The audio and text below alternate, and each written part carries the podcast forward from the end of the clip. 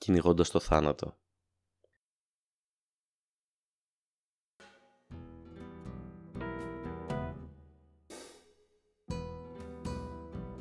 Η μέρα είναι Σάββατο, 7 Νοεμβρίου του 2020 και η ώρα είναι 10 παρά.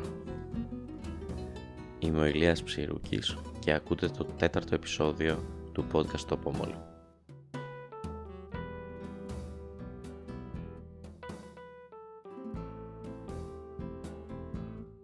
Στο κυνήγι, όταν χτυπάς το κοτσίφι, ο σκύλος εξφενδονίζεται, τρέχει και το φέρνει άθικτο με το στόμα του. Το αφήνει στο χέρι σου και περιμένει το μικρό δωράκι που έχεις φυλαγμένο στην αριστερή σου τσέπη. Καθώς κρατάς το κοτσίφι, αν καθυστερήσεις να το κρεμάσεις στη ζώνη σου, εκείνο θα κρυώσει αργά και βασανιστικά και μια μικρή σταγόνα αίμα θα ξεκινήσει τη διαδρομή από την πληγή μέχρι το χώμα. Θα διασχίσει βέβαια το χέρι σου και θα αισθανθείς αυτό το ρίγος του θανάτου.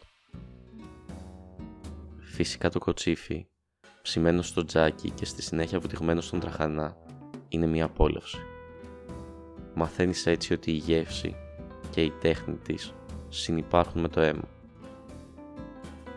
Από την άλλη, το γερασμένο καναρίνι που πέθανε μέσα στο κλουβί του ξεψυχούσε φτερουγώντας πεσμένο τα ανάσκελα και ούτε τα πόδια του δεν μπορούσαν να το σώσουν. Χωρίς πληγή καθόλου αίμα δεν βγήκε και ούτε μπορούσες να το δοκιμάσεις και το στάρι από το τραχανά, συνθλιμμένο όπως είναι, ούτε για κόλληβα δεν έκανε πια.